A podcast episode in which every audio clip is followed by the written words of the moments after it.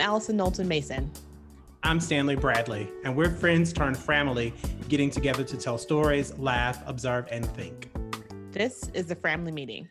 Okay, so we are excited to be welcoming another fun guest, a member of our family from a, a much longer ago. We haven't like connected in a while. Um, and so we're excited to have Christina Jarvie with us today. Welcome, Yay! Christina. Thanks, it's so guys. good to see you.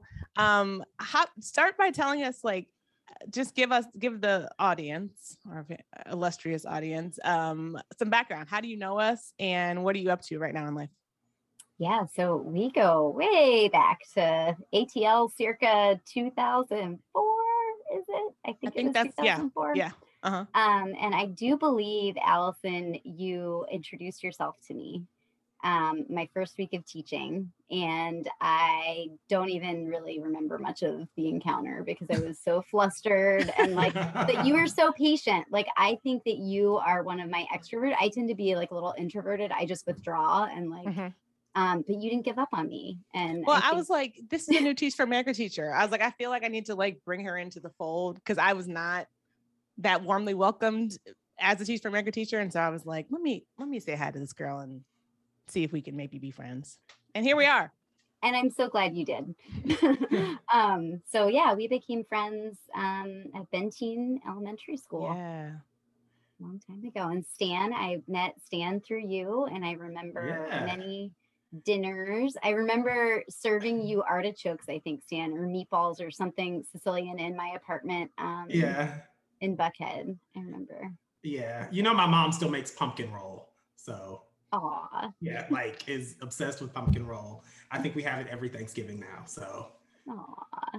And then Alison and I lived together for a period of time. You were in Buckhead with me too for a little bit, weren't I you? I was, yes, because Mhm. my we were already talking about move, moving in together, and then Mhm.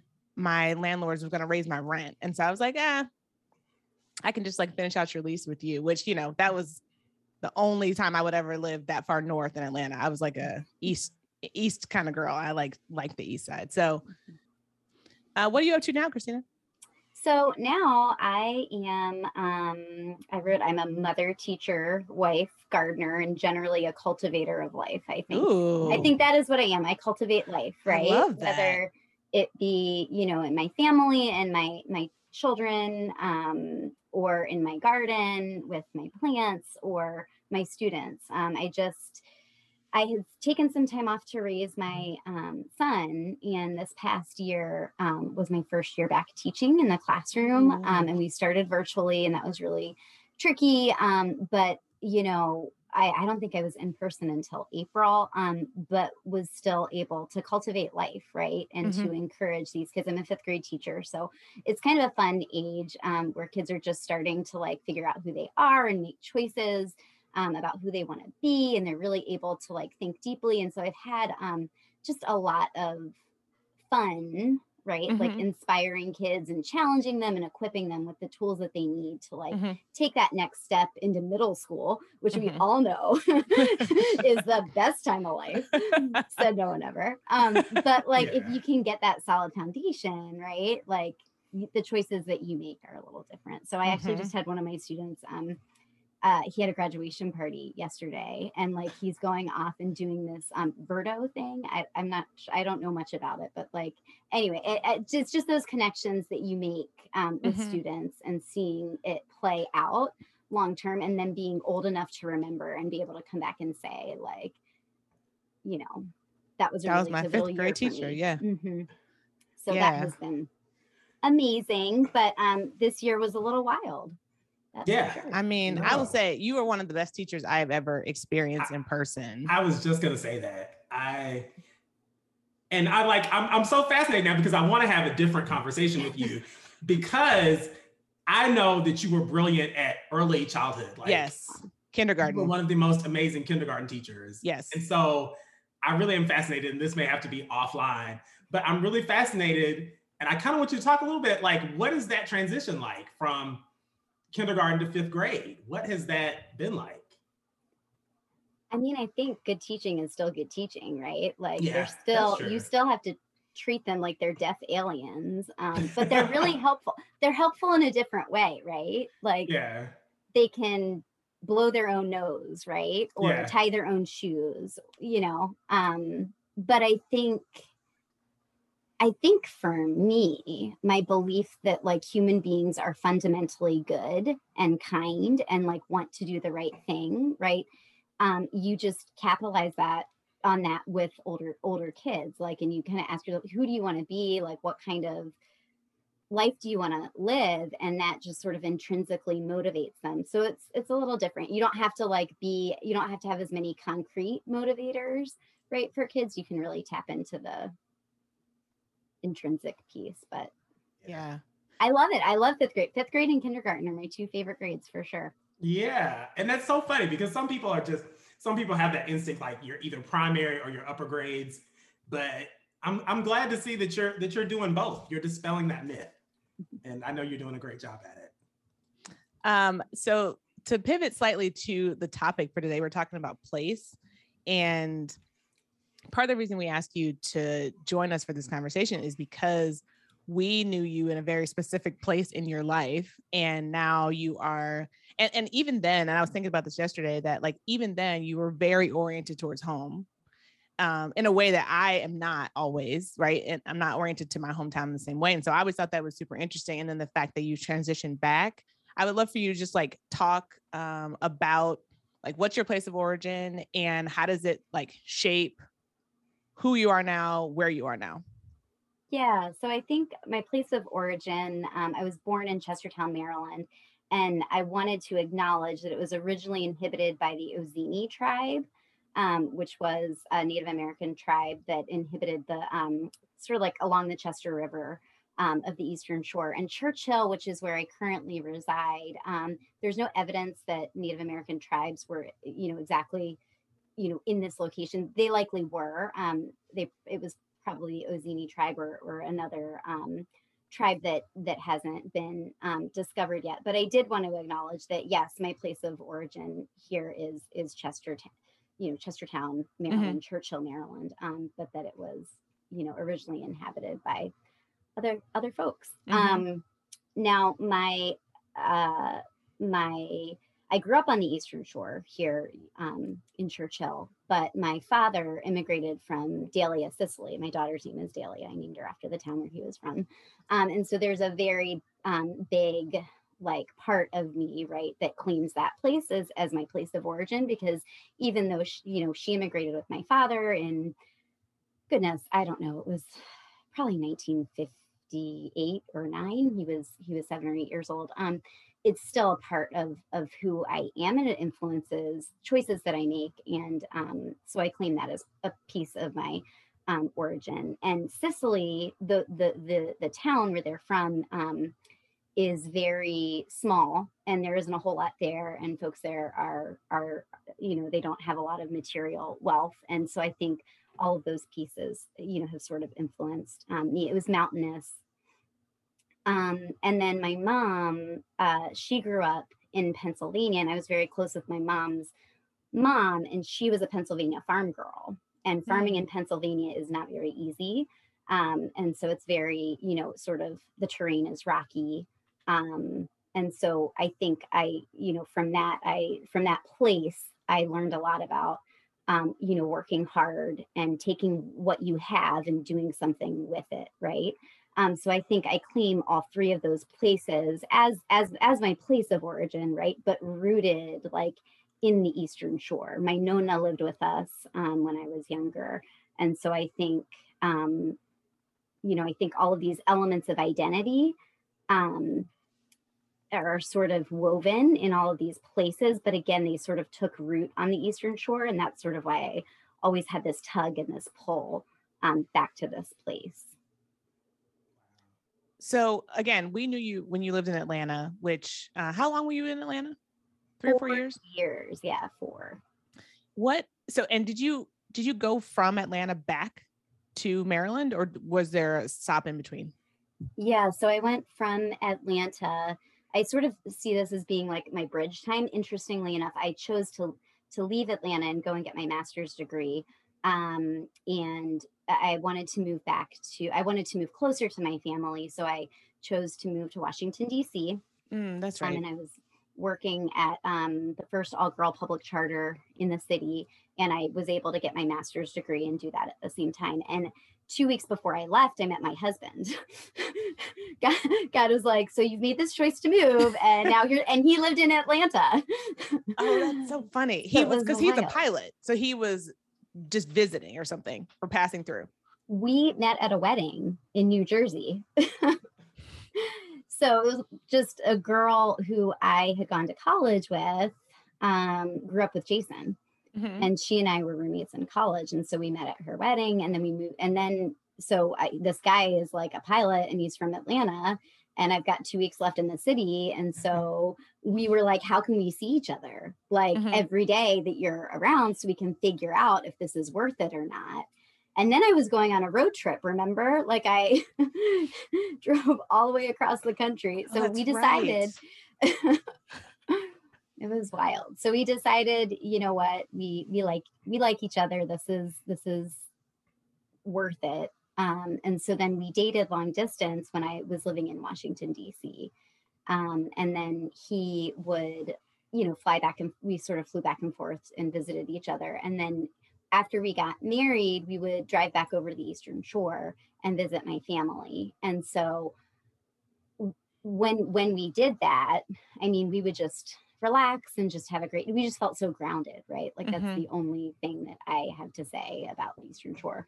Um, there's no traffic, like it's you know, there's a lot of um natural like wildlife and river and things like that. And so we just made the decision, you know what, let's just move. But I, I had a job that I really loved. Um, I was the director of curriculum instruction and assessment at um, at a, at a school. Um, and so I decided to commute for a year. Um, but after that, you know, we kind of uh, decided that was a little too much. And then that's when I switched to fifth grade and I taught um, taught fifth grade for five years before I had Joey. So All right. I Oh, think wow. it was a bridge. That period, it was a bridge, right? Like Mhm. that time in Washington, it's sort of it, Jason and I, um, you know, we were able to get married, and I think we sort of started to see, you know, those transitions illuminated for us what we valued. Mm. And where's he from? He's from Wisconsin. He's from Cedarburg, Wisconsin. So he, it, it, it was more familiar. It, you know, Cedarburg is a smaller town. It's just north of Milwaukee. Um, but the traffic, I, I think it was just, you know, DC traffic um, was just a lot for for us. I like that idea though that you talked about of a place grounding you because I feel like that's what some places just do. Like even, you know, like we enjoy places, but I really feel like that idea of just being grounded, that's making me think about as much as I as much as I love Atlanta, the place where I feel most like at home and myself is in Alabama is right is like where is like in where my parents grew up, Trana, which is not the house that I grew up in, but it's the place where my family always gathers and comes together. And so even though I love Atlanta and Atlanta is feels like home, that idea of being grounded in some place, I think is something that we all kind of strive for, even if it's not something that I feel like it probably came a little more natural for you because you were born there, your family's still there. I think that's a that's a really interesting concept. I like that idea. Yeah, it's interesting though. I think as I'm listening to you guys talk, I'm like, I don't know that I have a place like that. Like, I don't know that I have a place where like I get there and I'm like, ah, you know what I'm saying? And I think it's just interesting. Like, this is just dawning dawning on me listening to you all. But I think for me, I have always just been like a super independent person. Like I'm an Aries, which I think is one of the main characteristics of Aries is being independent. And I try, I think, and I think I, I I made some notes about this to talk about later, but like I'm I like to nest and I like to like set up a place pretty quickly. Um when I moved to Miami, I moved on a Thursday and I was completely unpacked by the end of day Sunday because I was just like, I don't think I like it here. At the very least, I need my apartment to feel really good. And so I think that that's so interesting. I, I may have to come back to this later in the episode, but I'm just like, I feel like I tried to like ground myself where I am. Um, and I think we talked about this in the first season when we talked about places, this idea of like feeling at home in your in yourself. Um, which takes nothing away from that, you know, like a, a grounding place. But I think for me, I tried to because I don't feel tied to Akron. I think I I I did a lot of growing up in Atlanta, and so I I have a lot of love for Atlanta and what it did for me. But I think as much as I didn't like Miami at first, I, I did a ton of work to try and get comfortable in myself in Miami, and then meeting Lance obviously had a lot to do with that. So it's interesting. I don't have a I don't have a closing on that thought, but that is that raised some interesting thoughts. I do think again, if you think about the three of us, the one thing I think common around our friendship is that we did have those families again that gave us those roots, right? Mm-hmm. So like even though your family is kind of like Akron was your roots. So even if it's not a place that's grounding, it's a place where you got your start. Right. And again, it's like having those roots allows you to transition and mm-hmm. have that, mm-hmm. you know, have that idea that wherever you are physically, there's still kind of this internal thing. Yeah. That's inside of you, I think. Yeah. Yeah. Christina, I would love to put that to you too. This question of like roots versus wings. Um, mm-hmm. and how like I think Stan said it in the first episode about like that those roots give you wings. And so I'm curious, mm-hmm. like, how has this transition played you know all these different transitions atlanta the bridge and dc and back now in maryland played out for you in terms of roots and wings? Mm-hmm. yeah i mean i think um i think for for for for roots right? I think i think it goes back to identity right? For mm-hmm. me like at the end of the day who am i? And who am i changes and shifts right? But there are certain components about me that that aren't going to change. And so i think um you know those are some of those roots. Like i'm always going to try to be an achiever no matter what no matter what it is no matter what what role i'm in right? Like that's just a part of of who i am. Um and i think that you know ha- having that strong identity and having that strong foundation you know has enabled me to make choices that align with you know what i want versus what or or what what my family needs versus what others might perceive as being like success or what i should be doing or shouldn't be doing. Like for example mm. i mean i took steps back. Like i i was on like fast track. Like i was in a new leaders new schools program to like become a, a principal in dc and like and i took some really serious like steps back and i had I um, sort of moved into a more supportive role, like supporting my husband to achieve some of the things that he wanted. And I think if I didn't have that strong identity or the strong sense of self or the strong knowledge of who I am and what I'm capable of, right? Which is that's that roots part. Like if I didn't if I didn't know who I was, right? I might have felt like I had I had to allow others to determine my worth and my value based on my profession mm-hmm. right or based on what i could achieve mm-hmm. professionally mm-hmm. and so i took a big yeah so i took a big step back when i went back into the classroom um and then again when i just resigned to like be a stay-at-home mom um so you know yeah i think i think but but it goes back to like you know what it is what what is it that that i value? What is it that's going to give me and my family the quality of life that we want and prioritizing that over you know money or being in some fancy city? I mean we're out in the middle of nowhere. It's mm-hmm. beautiful but so yeah, yeah. that is that is really interesting that you talk about that transition from being like an administrator to like, you know, you tell most people in a who work in a school setting that you're going back to the classroom, they look at you like you have three heads, right? Like it's so that's something that's I think that's really, but like you said, having that grounding and knowing, okay, this is the place where I need to be now, I think is super is super important. You gotta always just make the best decisions for yourself, I think, and know what's important around your family. So that yeah, that's pretty it's pretty impressive actually if you think about it in a lot of ways to be able to because i'm sure there was pressure people were like are you sure this is what you want to do and like you said having that foundation to know this is what's important i think mm-hmm. Mm-hmm. and i think like the three words it's grounded right mm-hmm. grounded and lifted right like you can be mm. both right you're grounded mm. and you're lifted right and in, inspired you know, and then you can start being creative. You know, when you're able to be grounded, lifted, and inspired, like you can, there's just a lot. You're living your best life. yeah. I like that. That was a word. That was the word. Grounded and lifted. That's, That's right. the word from this episode. I'm curious, and this is like slightly off topic, and this is um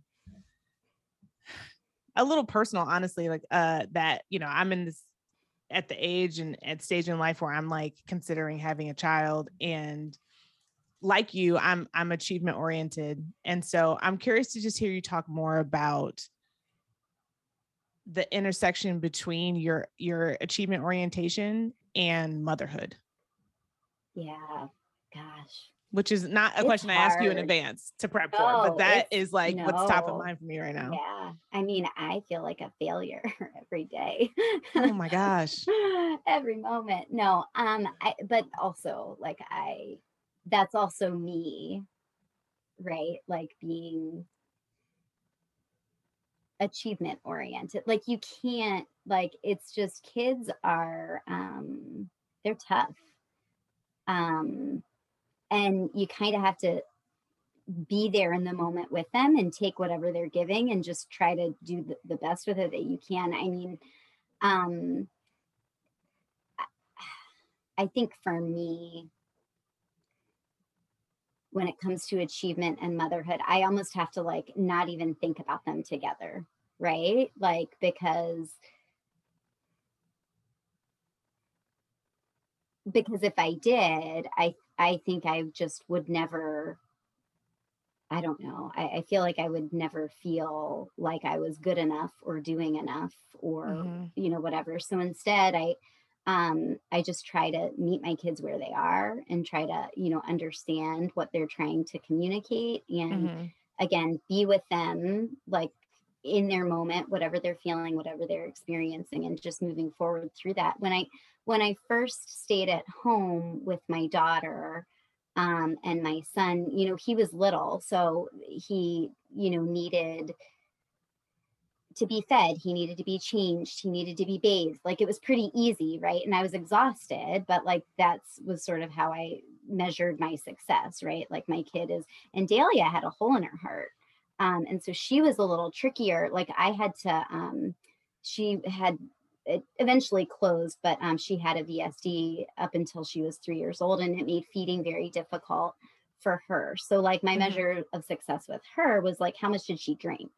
Like, mm. how many ounces did this baby? And then, like, what what are her bowel movements and you know all of that lovely stuff. But um, so but as they get older, you know that changes. So then uh, you, when, when I was staying home with Joey, I, you know, I was like, we had rituals and things that was sort of, you, you sort of have your day, you have your week and all of those things sort of that was sort of how I, you know we measured our success. And um, you know and now that they're older and, and more independent um, and and and you know it changes as you go on but um, you know in this moment right for me as a mom like i just want them and uh, during a pandemic right um, i want them to develop healthy coping mechanisms because life is hard and resilience right? Yeah. like resilience. We gonna get through this. You're gonna be all right baby. You know? Like you are gonna be fine. Like you are not gonna starve. I promise. I promise you are not gonna starve baby. Um but Dahlia picked up piano like during the pandemic but we did like virtual piano and that was amazing to see like tensions would build right? Things were uncertain. She'd hear jason and i talk or check our phones or whatever and she would like slip away and go play piano and now the same thing happens like if things get intense for her or she starts feeling a big feeling she goes and plays her piano and i'm like all right well i'm done. I did my parenting duty. Like this child is going to be successful right? Because may- maybe hopefully, right? At least she has a health, healthy coping mechanism, right? I gave her that. right. Right. I mean, uh, the other thing I'll say just from creeping on your Facebook page is again, the combination of the fact that you're like such a good teacher and like the things that I've seen where you do like these like summer camps and things where again sort of to, to pivot back to the place idea of like physical space yeah. and how you create like have taken your home and turned it into an actual camp. I think there was a theater production that mm-hmm. happened or something. And so talk to me about like your physical place and how that like contributes to like your mental, emotional, spiritual uh place for you and for the kids.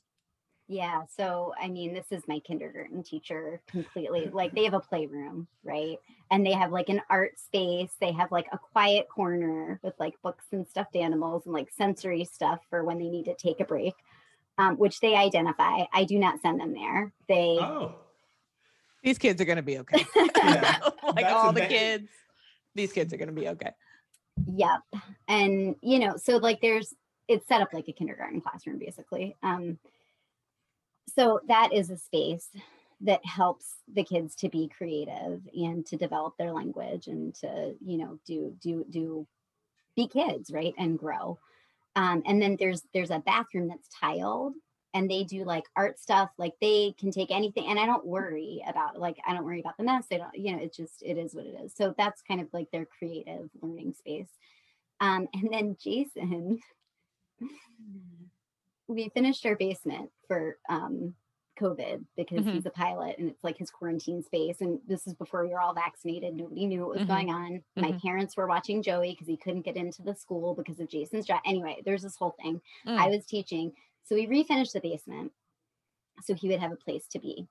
And he um, found a giant slide, like, like giant like hamster. Think like hamster slide, like a yeah. yellow, like curly, like yeah. slide, like like the, like at the playground.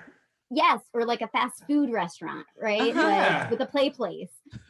He installed it into our base. So instead of going down the stairs, the kids slide down the slide. well, that's that is amazing. That's advanced. That's parenting like that is advanced. That's graduate level parenting. All of that. I am now planning to come to Church Hill yep. and slide on the slide. Yep. That is. And, yep. Do you ever use it? I can. I do. It's actually I, faster. It's easier to get to the freezer. I feel like I would be like, kids, that's my slide. Mm-hmm. Yeah. So they have what? a slide. And then we also have outdoor space, right? So we've got my garden, which is like very special to me. It's where Mimi is buried, my kitty cat. Mimi. Mimi. Oh, oh please talk. Please share it with the people about Mimi. Because if I do it, I'm not gonna. I'm not gonna do it right. Because she and I, I didn't know. have a great relationship. she didn't have a great relationship with anybody. She liked you, okay, Stan? Right? Yeah, I think she liked me. Okay. She liked you. Yeah. She she was just like a Siamese cat um uh, yeah I, I she was part siamese um she was white they found her in a car. I'll never forget i went to take her to get neutered um and the vet called me um in the middle of the day and i was really worried something happened but it turns out that she had a different anatomy and they wanted to make me aware of this and i was like what? I was like i don't anyway I just I have that very vivid um, memory about Mimi, but she had very strong opinions about people, um, and she was a very good judge generally of character. Um, I feel kind of a way because she didn't like. Um, she tried to bite me once. Once, but there were other That's people true. who she did other things to. well, Jason, when we were dating, she like he got snowed in with me, and we were settling in for the night and she climbed up on his leg and urinated on him. Like he was just like done. He was ready Like- to kick her out of the apartment. So she never did that to you. No, she didn't. And, go. and the only reason she got, I was close enough to even con- almost get bit was because she had kind of walked over to me and like did this whole like, you can pet me, but apparently I did it wrong. And so, so in that sense, I guess I can say she tolerated me. She did. Yeah. Yeah. There were others that had other issues. Anyway, so she when we moved into this house, she um developed some kind of like kidney issue. Um, and so she passed away within the first like couple weeks of living here. Oh my gosh. So we had a fig tree that um my uncle had like clipped from his fig tree. We had like, you know, clippings and they grow like if you have just like a Mhm. you know, branch or whatever they root. So we decided to bury her under the fig tree. Um, and then now we have like three fig, it's like a fig grove and like herbs and stuff that we've planted. So we've ingested Mimi at this point. She's probably in my children too. So That's like sweet and horrifying. uh, At the same time. Mimi, Mimi is everywhere. Mimi figs. Oh gosh. Um, Stan, what about you? How does physical space influence your place? I think um it definitely does. It I um when I am like when my physical space is comfortable, I'm comfortable, right? Mhm.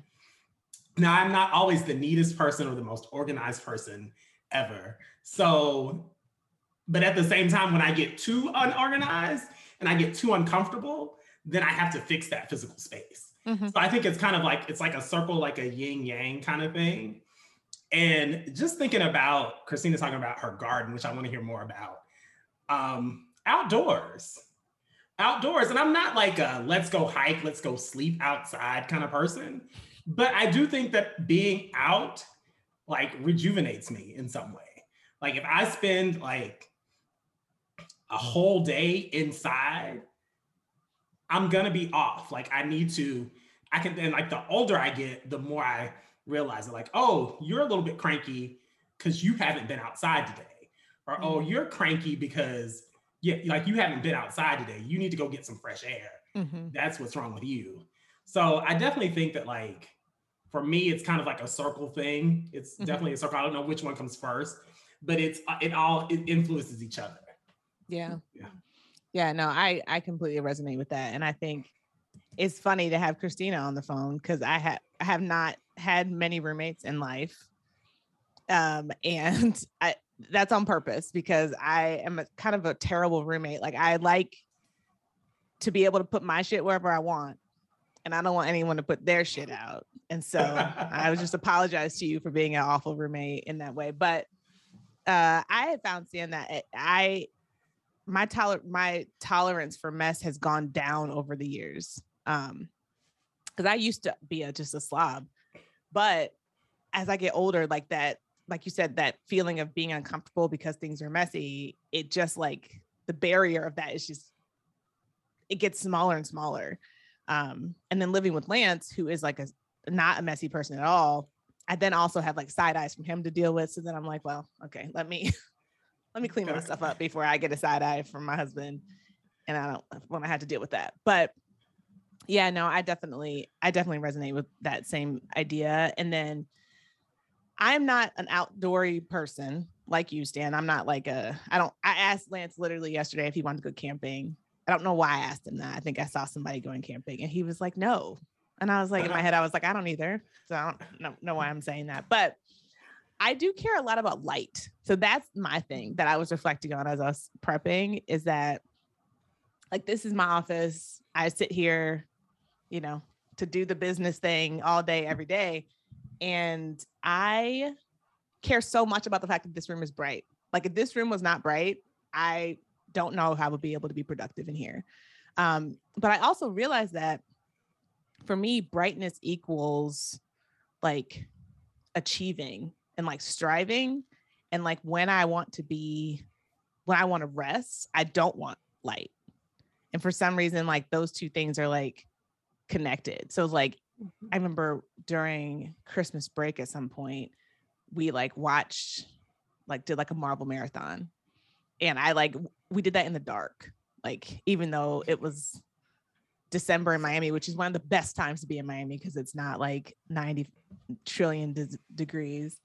Um, we just like did it in the dark and it felt so good. Like I was like, that feels like the way to rest, which is like a strange Yeah. reflection that like rest equals darkness, light equals work. I don't know where that comes from. Yeah. It's something there. Cause like, right, because like sometimes you just wanna you just want to turn off the lights and light some candles and watch some TV, Yeah. right? And just kind of decompress. Or just like have the light of the screen be the only light that you Yeah. that you would take in that day. Like I I'll was thinking that. what you said about going outside, Stan, like that. It's probably vitamin D that you That's- need. Th- Yeah. And we are all vitamin D deficient. Every doctor I go to, every time I get blood work, they're like, "Your vitamin D is low," like everybody else. And so I'm like, "Oh, I think too, like this light and sunlight too. Like I've noticed, um, like the east and the west, right? Like, and being like in the eastern part of my house, right? Like mm, that's where I do my stretching in the morning, and the sun rises, right? And it just brings me up to like face the day. And then my office is on the east side of the house. The bedroom, this actually used to be the nursery, so that it would wake the kids up, and that used to drive me bonkers um, but their their bedrooms are in the west and i've noticed like at the end of the day when i come home like and i just want to sit for a minute and catch my breath before i start making dinner i'll go in the west like we've got a living room um on the west side of the house right and so like i do i hear this like there's something with light Mhm. right Like, there's something with sunlight and mornings afternoons and kind of where you are and where you naturally like orient yourself yeah, to be Yeah. yeah." I think there's like very definitely research about circadian rhythms and the light and all that. I'm not good at any of that, but I think that might be what you're speaking of in terms of like reacting with the sun and and Mhm. moving in a natural way. This is the pro- you know the, I think about like you mentioned like Native American uh, tribes, and it's like again I don't want to sleep outside, but when I think about like how people used to live, there was no electricity. Like you had to react to the sun and the moon and things like that, and that again even- thought with no period, but yeah. But I mean, even if you just think about like artificial spaces, right? Even Mhm. you know, there's something about being in a, a space that's natural, that's less manufactured. Like, you know, like you can tell, and it's not necessarily about it being whether indoors or outdoors, but to me, there are kind of spaces where you can tell that have been composed naturally, if that makes any sense, with like people's feelings.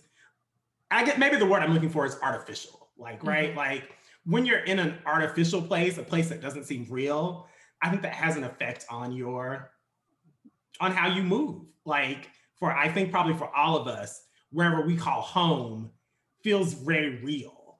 And so that's the thing that you react to, right? So like you know, if you if you like there, like I said, like you, like more and more I find like going out to, and I think maybe the pandemic has kind of brought some of this on too, but like just going to stores and stuff, you know, places where like it's it's it's designed for a purpose, but it's just real artificial. You find that you don't want to spend your time there as you get Mhm. older, right? Because I think that's part of why it's a chore to do chores because you're in these places that are just artificial and not very real. And yeah, that's why you're always kind of longing for being home, or like even when you're home, building your own spaces Mhm. that feel real. I think that that definitely that that space that you build, that physical space, making that physical space real, affects how you feel.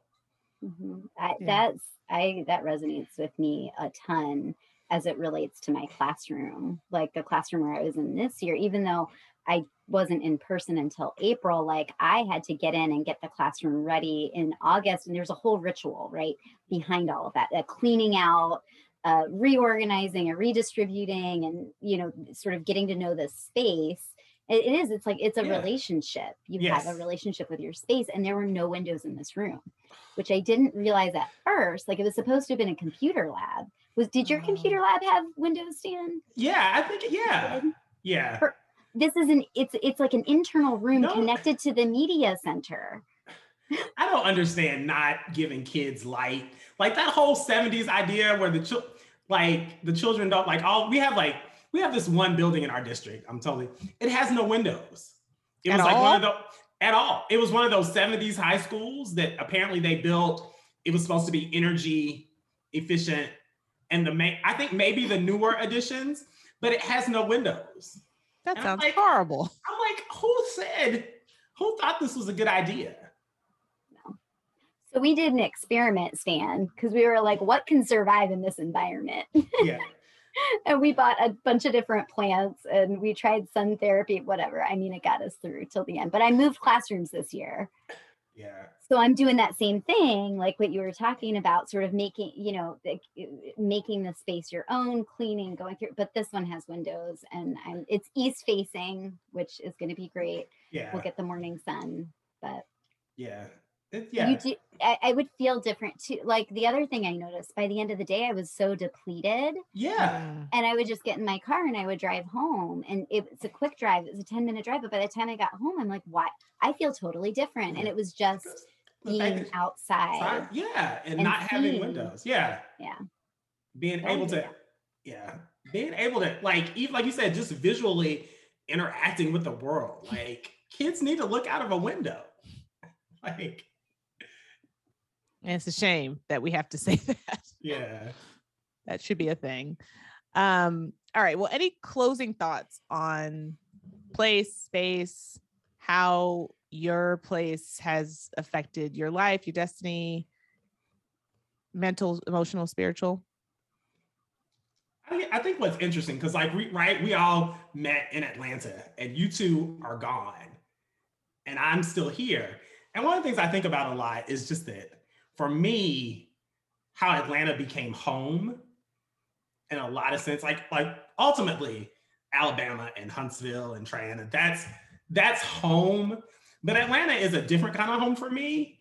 And I like I said, I think in some ways it spoiled me because I think I like the I like the I guess maybe the idea of Atlanta is what I love about it is just this place where there are a diversity of people Mhm. you can see people who where you can see black folks at all levels at all like for me Atlanta is one of the one places where it is possible as a black person to kind of escape like you don't ever escape it but to kind of escape the everydayness of racism Mhm.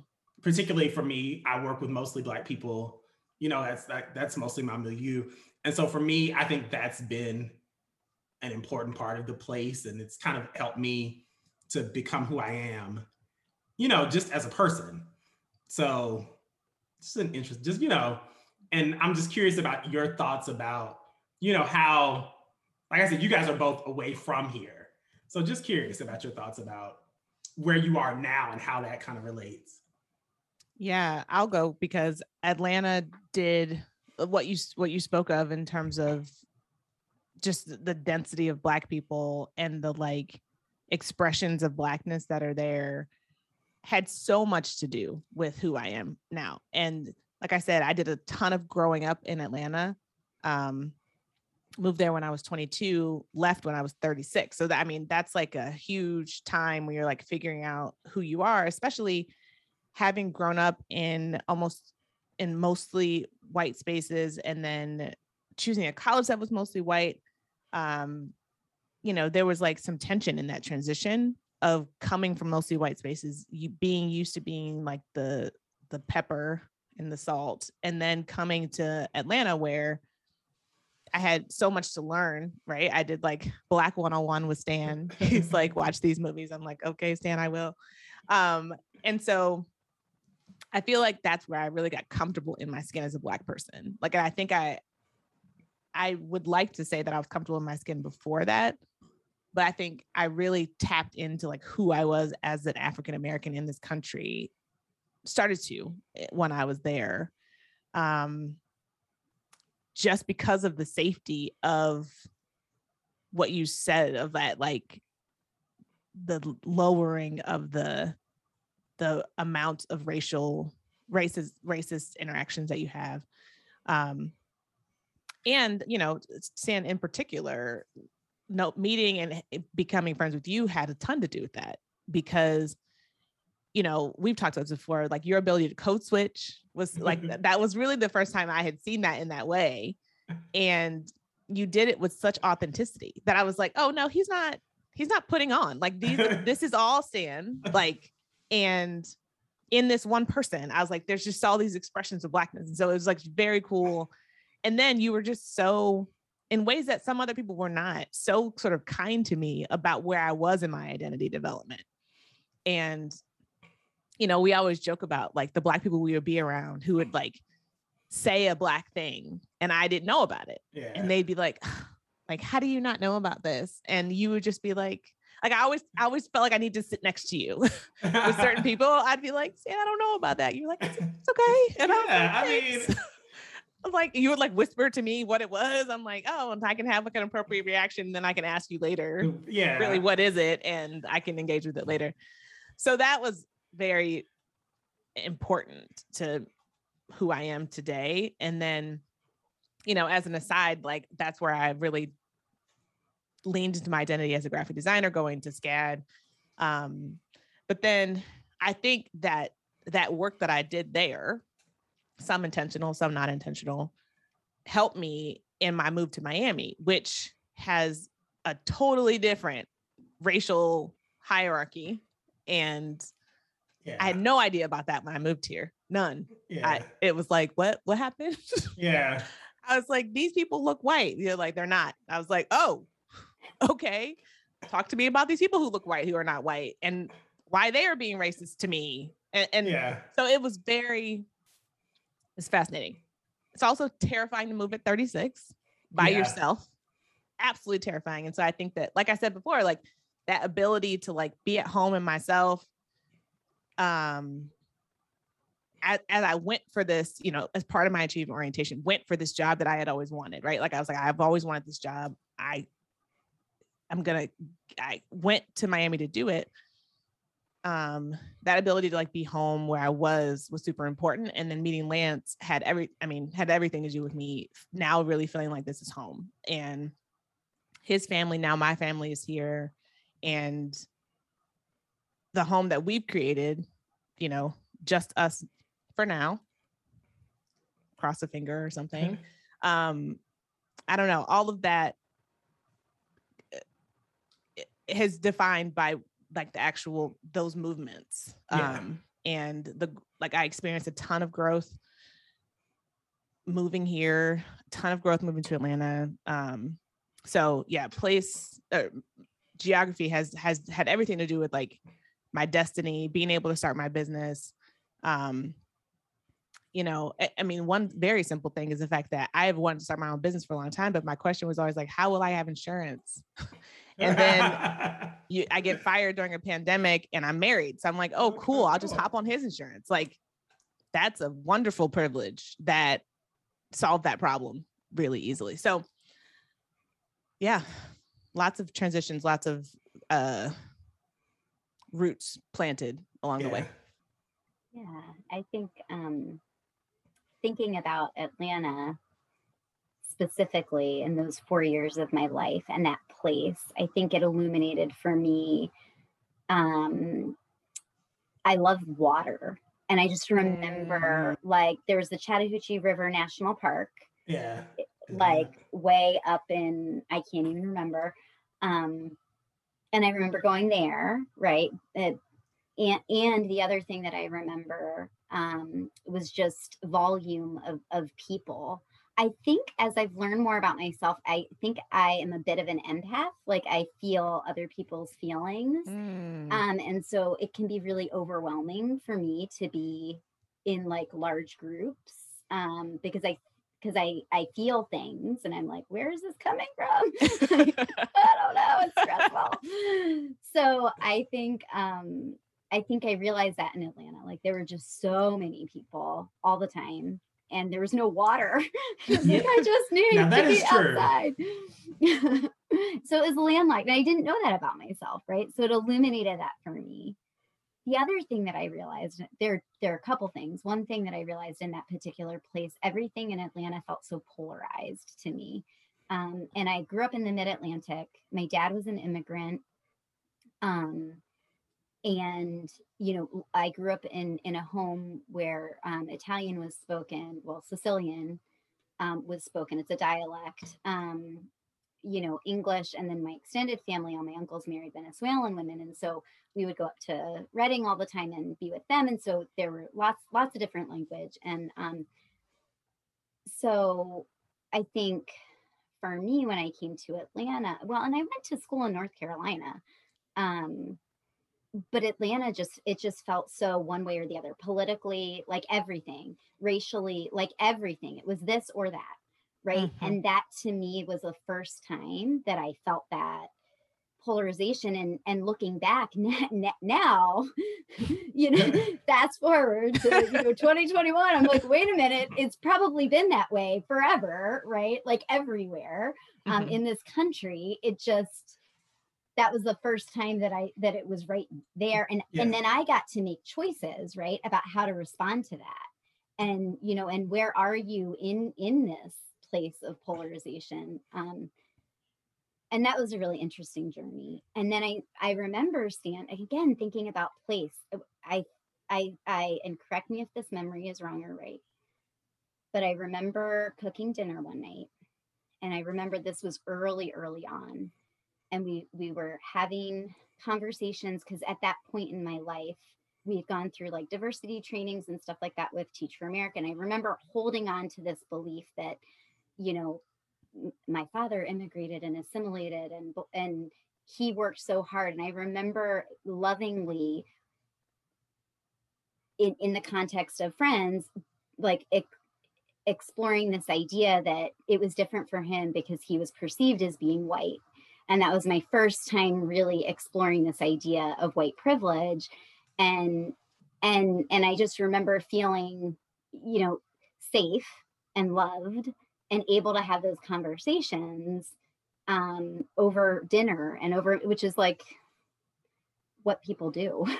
Yeah. Like you eat, yeah, you connect, and so that was something else that I remember about um, that place, and being able to take that with me then, right to to DC. DC was different though because I was in a much more um, it was a much more homogeneous school. It was a much more homogeneous um, staff honestly. It was it so it was it was just it was a little different. Um and things were a little politically at least the circles in which i was it was it was just it was a little different. Than the eastern shore this feels a little more now it does feel much more polarized um and so some of the lessons that i learned in atlanta i'm I'm applying now to the work that I'm doing and the way that um, it's just interesting professionally, you know, things that I'm seeing, interactions between staff and students, interactions between staff and staff, um, and the way that I respond to my students. Um, and I, I'm in a part of the county where I think this particular part of the county is the only part that even has students of color. Um, wow. Yeah, and and this particular county has not done any type of um, targeted uh, professional development around any like racism or they don't even have like diversity or include like the words that were used like 20 yeah. years ago like aren't even, even a part of things because and and and what i've heard from people who've been here through all of this is well, we don't have that population in this county. And I'm like, and that's exactly why you need it. Like that's yes. like like just because you don't have a kid of color in your school doesn't mean that they don't need it. Like it's yeah, like this whole thing. There are also layers of political things where we are on the Eastern Shore. Um, but I am so thankful for like all of the places that are in my heart because again, I'm able to do some things differently yeah. in the spheres that I can control. Yeah. And I think now that you have me thinking about that, I think that that's one of the thing that things that was really cool about that time period when you guys were here is that we really did have a lot like we use the word diversity very loosely but there was like a very we did between the three of us and the people that we knew, Mm-hmm. we had a very diverse in the actual sense of the word, not just that people were black, that people were white, but that people had different religions, people had different experiences. And so I did, I think that we kind of, and you and Alison, like just like the birthday party, like you, the thing that you guys have in common for people who don't know is that you guys like to make spaces for people to be comfortable. Like y'all are good at that. Like I was at your house because you both like to cook. So I just remember being at your apartment or at your house all the time eating. And just, yeah, and just like, no, I do. I totally do. You guys know you cooked all the time, and I was over there freeloading. Um, But I'm think- donation cup by the door. yeah, but I'm thinking about that because I'm thinking about, like you said, and so we were able to create that space where we can have those conversations with humor, Mhm. with intelligence, Mhm. knowing where knowing that everybody came from a genuine place. And it was, you know, like you said, with that diversity of experience in the true sense of the word. Yeah. And that was a like, I don't like you said, thinking back on that now, like, I don't know if you could do that now, just because people are so polarized. But we were able to have that experience in that place that I think was really unique. Yeah. And, and fun. Yeah. Um, all right. Well, on that note, thank you guys for that conversation. Um, what's up for you, Christina?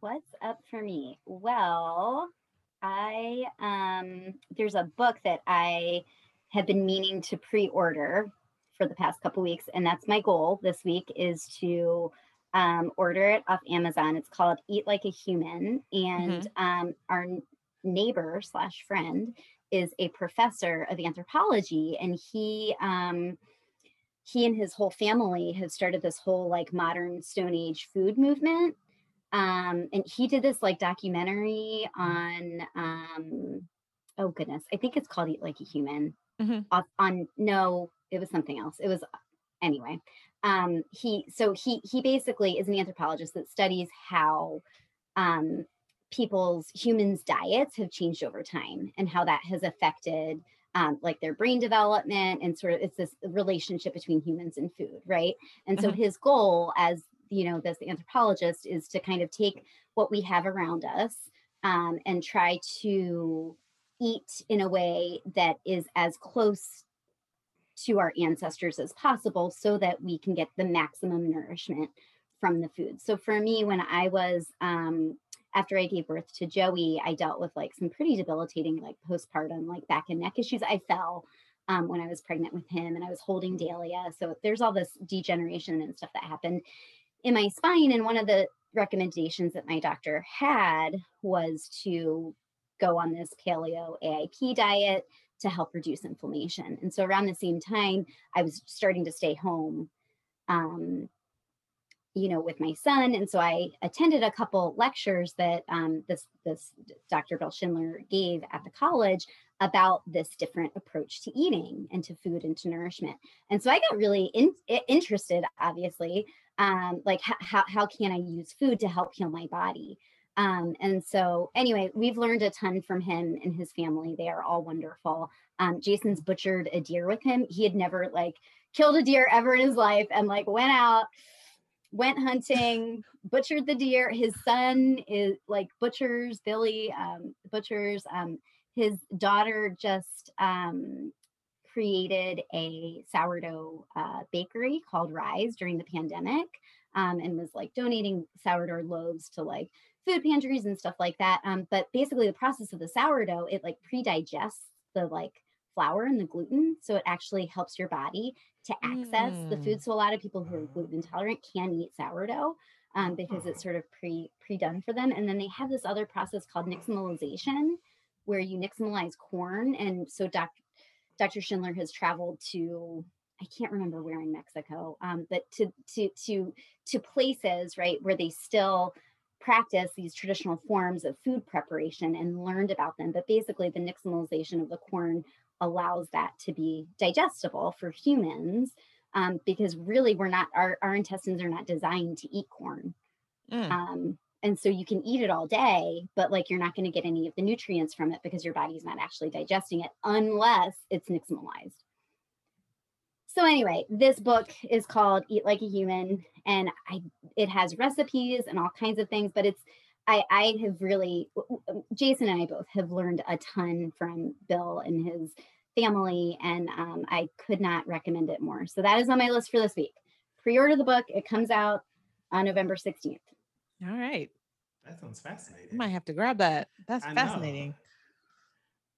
Stan, what's up for you? Nothing nearly as as as informative or beneficial. I have been watching TikTok dances Sir. On. So, well, really, I've been watching like reels, and Okay. they come from TikTok. I mean, it's just it's just crazy. Like I I mean, what does this have to do with the the black creator strike? Okay, well, I Are they back making dances? Do you have you heard about the strike? Yeah, I heard about Okay. the strike.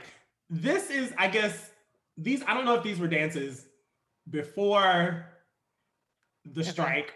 Well, Okay. and a, they're not all like one of them. The fancy like is a country dance that country people, country music folks, You said country people.